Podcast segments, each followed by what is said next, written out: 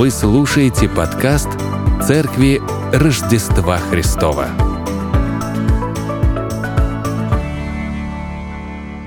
И обратился я и видел под солнцем, что непроворным достается успешный бег. Не храбрым победа, не мудрым хлеб, и неуразумных богатство, и неискусным благорасположение, но время и случаи для всех их. Но дело в том, что те, кому пришло такое время и такой случай, неправильно все понимают. Мы неправильно все понимаем. Менталитет изобилия, о котором мы здесь уже говорили, означает, что ты не воспринимаешь чей-то успех как свое поражение. Это хорошо было бы искренне так мыслить, так воспринимать и так жить. Но есть одно «но». Суть этого «но» заключается в том, что мы-то хорошо с вами знаем, что переживает тот человек в том времени и в том случае. Когда мы подходим к пятерочке, к длиннющей очереди, и вдруг слышим от кассира только что открывшейся кассы «Подходите сюда», так оказывается, что тот самый случай пришелся для нас – мы не торопились, мы не выбирали ничего осознанно. Мы просто оказались рядом. Мы радуемся, но и злорадствуем невольно над теми, кто остался стоять в той очереди. Обретя какой-то успех, мы смотрим свысока на тех, кто оказался такого успеха лишен. И тут неважно, сами мы добивались этого – или так случилось? Так случилось, что мы стали обладателем новехонького смартфона, дорогущего. И сразу все те, кто оказался рядом, держать простенький, стали для нас нищебродами и ущербными.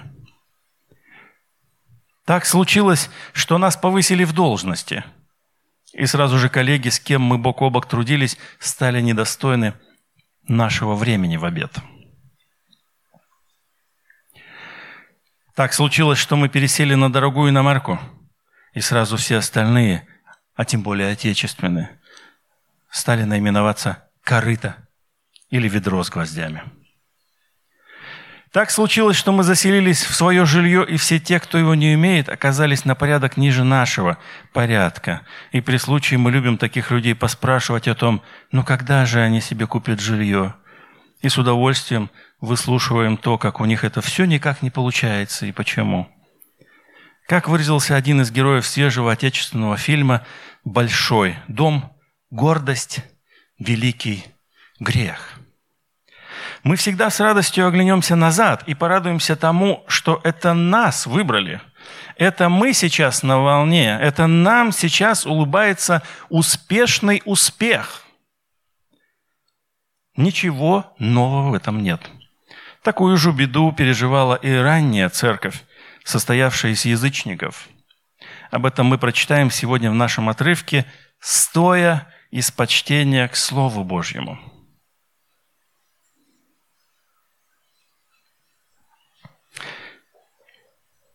Итак, спрашиваю, неужели они приткнулись, чтобы совсем пасть? Никак. Но от их падения спасение язычникам, чтобы возбудить в них ревность. Если же падение их – богатство миру и оскудение их – богатство язычникам, то тем более полнота их. Вам, говорю язычникам, как апостол язычников, я прославляю служение мое – не возбужу ли ревность в сродниках моих по плоти и не спасу ли некоторых из них? Ибо если отвержение их – примирение мира, то что будет принятие, как не жизнь из мертвых? Если начаток свят, то и целое. Если корень свят, то и ветви. Если же некоторые из ветвей отломились, а ты, дикая маслина, привился на место их и стал общником корня и сока маслины, то не превозносись перед ветвями. Если же превозносишься, то вспомни, что не ты корень держишь, но корень тебя.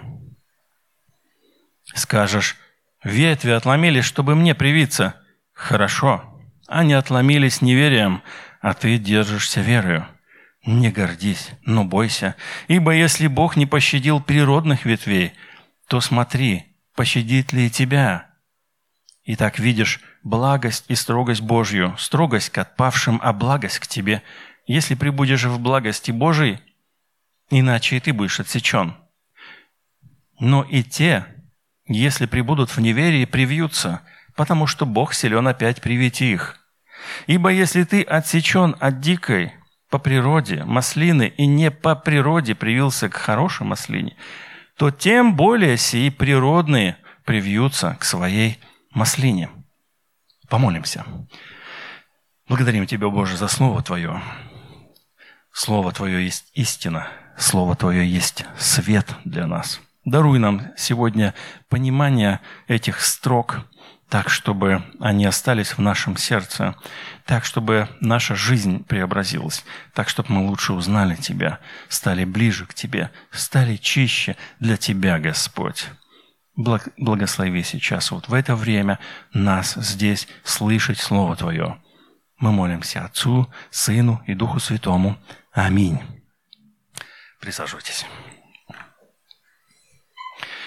В предыдущих стихах которую мы с вами слышали в прошлой проповеди, э, мы читали очень неприятные вещи. Наше нежное евангельское восприятие с трудом перенесло такие слова, как «отупение». А ведь именно это слово хорошо переводит смысл выражения. Бог наслал на них, на Израиль, отупение. До нынешнего дня не видят их глаза, а уши не слышат. И в связи с этим вспоминается речь Стефана перед Синедрионом, который он начала, в которой он от начала рассказывал историю Израиля, о том, как они жили, как они шли, какие были у них взаимоотношения с Богом, и заключил все следующими словами. «Жестоковыйные, люди с необрезанным сердцем и ушами – вы всегда противитесь Духу Святому, как отцы ваши, так и вы. Кого из пророков не гнали отцы ваши? Они убили предвозвестивших пришествие праведника, которого предателями и убийцами сделались ныне вы. Вы, которые приняли закон при служении ангелов и не сохранили.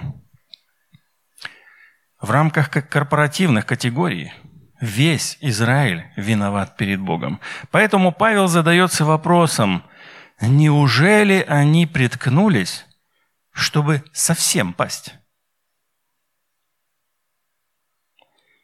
Когда мы с вами спотыкаемся, мы можем свалиться полностью. Да? Или же мы можем с вами удержаться и подняться – в отношении христианской и практической жизни мы не раз читаем о риске споткнуться. Ну вот мы с вами читаем это в Иакова. «Ибо все мы много согрешаем». И вот выделенные слова – это как раз-таки именно это же слово. Неужели они споткнулись? Неужели они приткнулись? Да, как у нас в синодальном. И вот здесь то же самое слово. «Ибо все мы много спотыкаемся». Кто не спотыкается в слове, тот человек совершенный, могущий обуздать и все тело. И при этом апостол Петр дает ясное указание, как жить, чтобы не споткнуться. Посему, братья, более и более старайтесь сделать твердым ваше звание и избрание, так поступая, никогда не приткнетесь. Как раз именно вот это вот спотыкание имеется в виду. Здесь Петр дает рецепт для успеха духовной жизни. Следуйте ему и даже не споткнетесь. Все, говорит, спотыкаются. Яков, а Петр говорит, следуйте рецепту и даже не споткнетесь. Об этом я говорил проповедь, когда у нас был цикл по посланиям Петра 21 августа 22 года. Ее можно найти и прослушать в подкастах нашей церкви. В нашем сегодняшнем отрывке апостол Павел после рассуждений о том, как споткнулся, ну, мягко говоря, споткнулся Израиль, задается вопросом, они, он споткнулся, чтобы совершенно уйти с дистанции – Павел прибегает к глаголу, который использовался в частности для описания падения бегуна. Он падает и уже не в состоянии далее участвовать в забеге.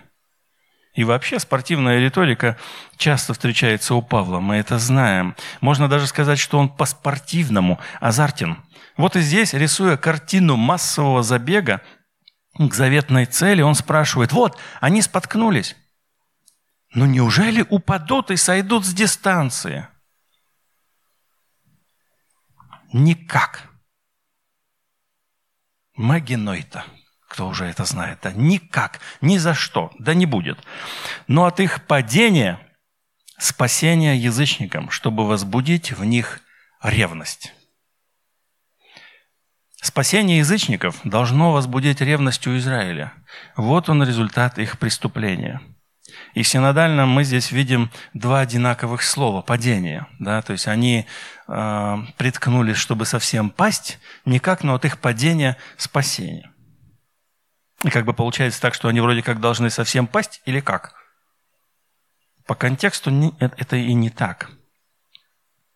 Но мы видим здесь перевод падения и от их падения, спасения. Павел использует здесь совершенно разные слова, они даже этимологически никак не связаны. В этом случае он использует довольно распространенное у авторов Нового Завета э, греческое слово «параптума». Это переводится как отклонение от жизни в соответствии с тем, что было открыто как правильный образ жизни. Ложный шаг, также переводится как грех и проступок. То есть Павел использует его как синоним для слова «споткнулись». То есть, по сути своей, от их спотыкания, от их э, вот этой э, оплошности, от их греха э, спасения язычникам. Итак, от того, что Израиль споткнулся или сбился с пути спасения язычникам, чтобы возбудить в них ревность. И мы с вами привыкли рассматривать ревность как негативное чувство. Именно так нам толкует интернет-забор, на котором оставляют надписи «Все, кому не лень». Негативно окрашенное чувство в межличностных отношениях, которое возникает при недостатке внимания, любви, уважения или симпатии от любимого или очень уважаемого человека. Слово на греческом – вызывать ревность, который здесь используется, чтобы вызвать ревность, это один глагол, имеет как негативное, так и положительное значение. Вызвать зависть как негативное, а с другой стороны побуждать к подобным действиям. Сегодня же мы читаем о ревности только в негативном контексте, и вот такое дают определение ревности современные специалисты. Ревность – это комплекс негативно окрашенных чувств, которые появляются у человека от ощущения, что кто-то важный для него не демонстрирует достаточной привязанности или находится в ситуации, когда эта привязанность может быть нарушена. Именно такое современное понимание, сформированное в нас масс-медиа, влияет на восприятие и этого отрывка. Израиль может рисоваться нам отверженным и обиженным человеком, испытывающим комплекс негативно окрашенных чувств, которые появились у него от ощущения, что Бог не демонстрирует прежней привязанности. Но это в корне неверное представление ситуации. А как же правильно нам понимать этот отрывок?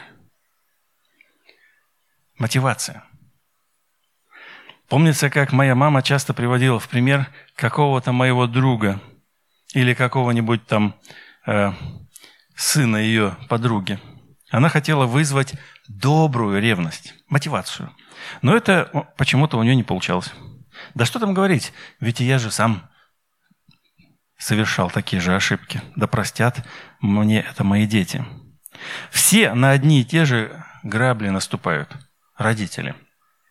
Но приведу другой пример. Планерка в отделе продаж активно развивающейся компании. Под конец дня озвучиваются суммы договоров заключенных сотрудниками. Когда участники планерки слышат регулярную сводку по сделкам с конкретными суммами, они понимают, оно работает. Кто-то продает. Рынок движется. Тогда что со мной не так? Надо же быть активным. И, конечно, такой подход может и демотивировать.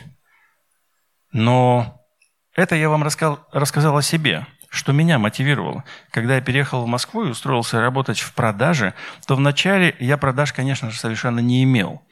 Но что я делал? Меня мотивировал успех ряда продавцов.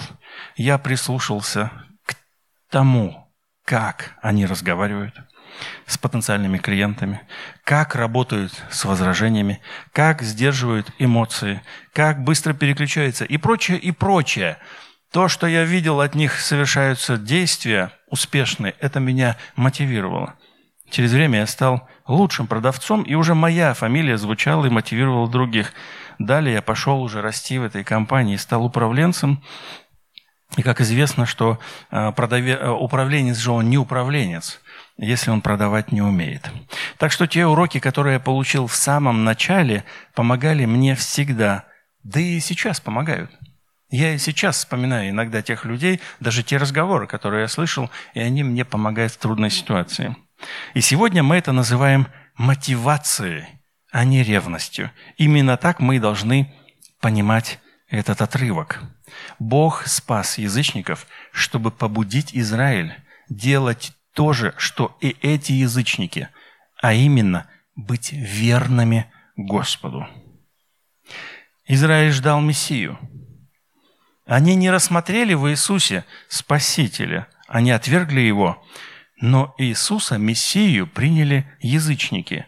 И апостолу Павлу верено от Него служение именно язычникам – и это свое служение Павел прославляет в надежде на то, что это побудит Израиль восстановить отношения с Богом. Вот что он пишет. «Вам говорю, язычники». Язычникам. Как апостол язычников я прославляю служение мое. Не возбужу ли ревность в сродниках моих по плоти и не спасу ли некоторых из них? В этом условном предложении, которое не очевидно в переводе, мы видим неопределенность, так как все зависит от действий Израиля. Павел выполняет свою миссию к язычникам и понимает, что его действие, равно как и все связанное с язычниками, призвано вызвать ревность Израиля. Если они правильно отреагируют в этом условии – как они отреагируют. Если они правильно отреагируют, то будут спасены некоторые. Как и в нашей жизни. Ведь бывает так, что ты можешь смотреть на человека, который тебя мотивирует. Он даже осознанно тебя мотивирует. Он делает шаги осознанно, чтобы помогать тебе, наставлять тебя. Но ты можешь принять решение, ты можешь принять решение не следовать его призыву и его образцу. В нашей повседневной жизни также все неопределенно, так как зависит от решения, которое мы примем. Завтра будет зависеть от того, какое решение примешь ты сегодня. Пойдем дальше.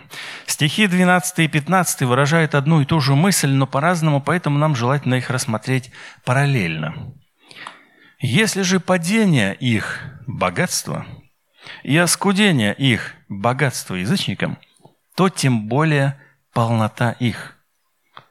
Опять же, это условное предложение, которое утверждает истину. То, что здесь утверждается, однозначно верно.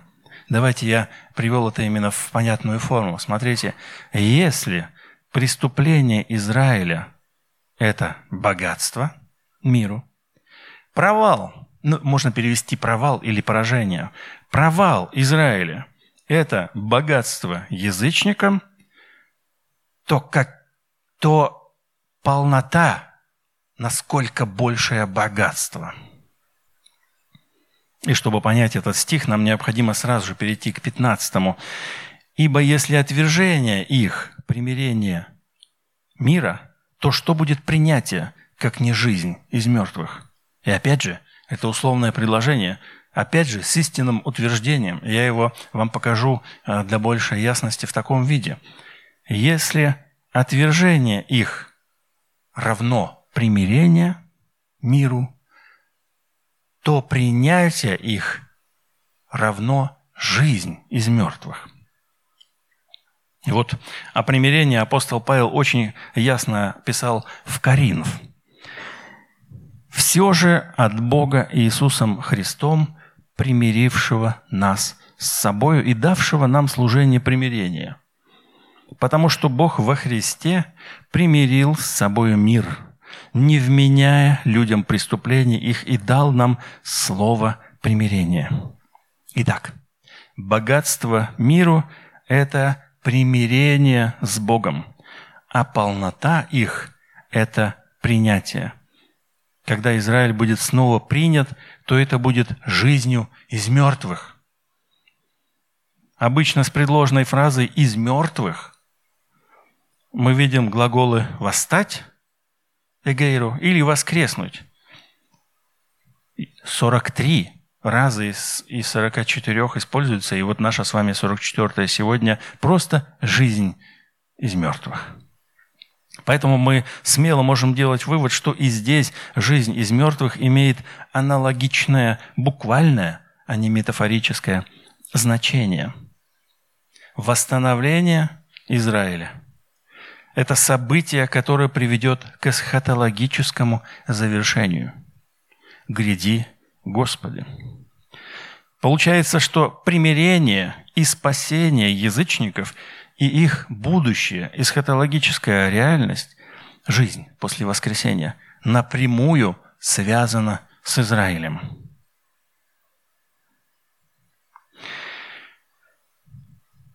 Для того, чтобы донести читателю идею, что Израиль и язычники теперь объединены одним посвящением Богу, а именно так мы должны понимать «святой». Мы с вами очень часто ошибаемся, когда говорим «святой». Это значит, как качество его такое, он такой хороший, такой святой, у него поступки все чудные. А на самом деле святой – это когда ты сказал «это Божье», это, эта вещь становится святой. И когда мы стали Божьими, мы стали святыми. Давайте послушаем, что, какую метафору он использует для того, чтобы эту идею донести.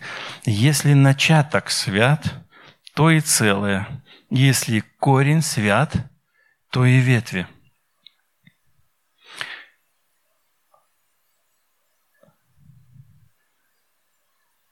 Более конкретный и более верный перевод, наверное, был бы следующим, потому что а, когда мы видим слово «целое», то мы имеем там некое замес. Такая, как вот глина перемешанная, тесто перемешанное, то есть замес. И здесь очевидно, что речь идет от, о, о закваске. И в греческом слове есть слово «закваска», она «дюме», но Павел использует здесь слово «апархе», совсем другое слово, которым описывается в Ветхом Завете церемония посвящения Господу. Давайте ее прочитаем. Он же и говорит об освящении, да? То если начаток свят, но тогда и тесто. Давайте послушаем, как это звучит. «От начатков теста вашего лепешку возносите возношение. Возносите ее так, как возношение с гумна от начатков теста вашего отдавайте возношению Господу в роды ваши. То есть, если закваска посвящена Господу, то и тесто. Если корень посвящен Господу, то и все ветви на дереве. И под начатками и корнем здесь понимается патриархия Израиля. Они посвящены Господу, и все потомство их также. Это мы можем с вами понимать как в прямом, так и переносном смысле. Так как Павел приготовил путь для своей метафоры об оливковом дереве, дальше мы сейчас с вами будем читать. Давайте прослушаем ее. «Если же некоторые из ветвей отломились, а ты, дикая маслина, привился на место их и стал общником корня и сока маслины, то не превозносись перед ветвями. Если же превозносишься, то вспомни, что не ты корень держишь, но корень тебя. Наверняка вы уже сами угадываете здесь условное предложение. Если, то. Надо отметить здесь, что Павел использует здесь страдательный залог. Не отломились и не привились, а правильно перевести «были отломлены», «были привиты, был привит. И именно так нам надо это понимать, вот этот вот протазис, который звучит здесь. Мы знаем из уроков биологии, что дикорастущее растение менее прихотливо и имеет хорошую корневую систему, к которой прививают культурные побеги. Здесь же Павел отодвигает в сторону принципы агрономии, оставляя только сам принцип. Израиль рисуется здесь культурным оливковым деревом с тучным корнем. В синодальном это перевели как «сок», а в принципе по смыслу это правильно, да, хорошая корневая система с приотличнейшим жизнеобеспечением. И естественно, что тучность здесь – это обетование Бога. Тебя, дикая маслина, сделали сопричастниками этого богатства – Теперь тебе стали доступны привилегии, великие ценности, отцы и Христос. К слову, помазание маслом доброго оливкового дерева при крещении также означает сопричастность новокрещенного к всему богатству. Ты теперь на дереве, и мы мажем тебя этим маслом. Но это не повод радоваться или злорадствовать над теми ветвями, которые были отсечены. И по этому поводу один из отцов э, церкви выразился так в IV столетии. «Легко впадает в заблуждение тот, кто радуется чужим недугам». Посему апостол здесь дает повеление. А здесь именно повеление. «Не хвастайся перед ветвями». Очевидно, что перед отсеченными. Это, конечно, печальная картина. Ты скачил на, последний, на подножку последнего уезжающего такого поезда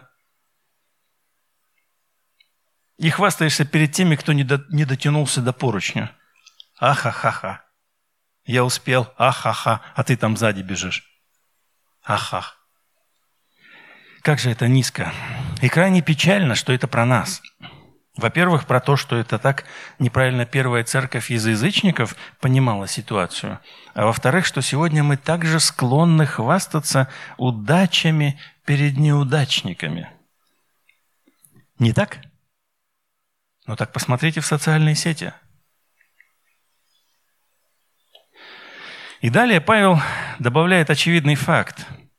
Не ты являешься источником и обеспечителем корня – но корень дал тебе все то богатство. Не перепутай. Скажешь, ветви отломились, чтобы мне привиться. Хорошо. Они отломились неверием, а ты держишься верою. Не гордись, но бойся. Ибо если Бог не пощадил природных ветвей, то смотри, пощадит ли тебя. И снова отметим тот факт, что все эти слова отломились, привились, стоят в страдательном залоге. А значит, переводятся несколько иначе. Были отломаны, был привит. Над нами или над ними было произведено действие. Не сами отломились, не сами привились. Нет, их отломили, а этих привили – был привит. Отсечены природные ветви были по причине неверия. И в отношении язычников, то есть нас, большинства из нас, да, здесь используется такое грамматическое время, перфект, которое требует такой распакованный перевод. Ты был привит, закрепился и до сих пор держишься верою. Вот именно так слушатель понимал это грамматическое время, когда, к нему, когда читал именно эти слова. Тут нет причин думать о себе высоко. Никакой заслуги лично твоей в этом нет. Так случилось. Поэтому бойся. Так один из комментаторов в IV веке комментирует этот отрывок. Если Бог за неверие не пощадил тех, кто от своего, от святого корня, насколько меньше Он пощадит тебя, если будешь грешить. Именно так. Именно так. Дело в том, что большинство манускриптов, с которых был сделан перевод э, вот этого послания в Рим, они не содержат двух слов, маленьких слов, «мепос», и поэтому перевод получается вопросительным. Мы так его и читаем даже сами. «Если Бог не пощадил природных ветвей, то пощадит ли тебя?» Как-то нежненько даже получается, да? Однако самый древний манускрипт, найденный, э, называется Папирус 46 и датируется он 200 годом. Это самый-самый-самый древний манускрипт, который содержит в том числе послание в Рим. Эти два слова содержат и вот я вам их выделил. Видите? М, пос. Паша, Игорь, видите? Не видно. И эти два слова делают перевод отрывка в контексте вот двух повелений «не возносись, но бойся» утвердительным. Не вопросительным, а утвердительным. Если Бог не пощадил природных ветвей, то тем более не пощадит и тебя. Чувствуете разницу? Вообще другой смысл. Звучит это как проклятие. Но очевидно, что аргумент это крайне весомый для тех, кто смотрит на, на других свысока. Тех, кого и извергли, можно только пожалеть, а не превозноситься над ними. Иначе ты повторишь их судьбу. Тоже будешь отрезан. Итак, видишь благость и строгость Божью. Строгость к отпавшим, а благость к тебе, если прибудешь в благости Божией, иначе и ты будешь отсечен. К сожалению, синодальный наш перевод в этом месте не точно перевел основной глагол предложения. Выделен он э, желтым, сейчас вы его видите, да? Здесь Павел использует повелительное наклонение – в аористе, то есть в таком грамматическом времени, которое понималось слушателям как повеление немедленно начать и сделать своим приоритетом. И вообще-то даже не видишь, а переводится это немножко иначе. То есть даже не просто смотри. Итак, смотри, а начни внимательно смотреть и сделай это своей первостепенной задачей. Вот так переводится всего лишь этот глагол. Смотри на доброту и крутизну Бога. Если с добротой все понятно, то строгость требует некоторого пояснения. Слово, которое здесь используется, это э, как обрывистость или крутизна рельефа, переводится если географическим описанием, но к обстоятельствам тяжесть и суровость к поступкам. Это слово происходит от глагола со значением «отрезать», «срубать». И не зря он его использует здесь. Он как бы говорит, смотри на доброту и на вот эту вот способность отрезать и срубать. И подчеркивает, на самом деле, это все непреклонную суровость. В папирусах это слово используется для описания строгости закона, а также трудностей и тягот, которые выпадают на долю путешественников по Нилу – с точки зрения их переживаний. Иосиф Флавий использует производное прилагательное от него для описания характера Ирода Великого, который карал сурово. И Павел велит начать наблюдать. Начни наблюдать строгость к тем, кто совершенно пал. Здесь отсылка к 11 стиху 11 главы.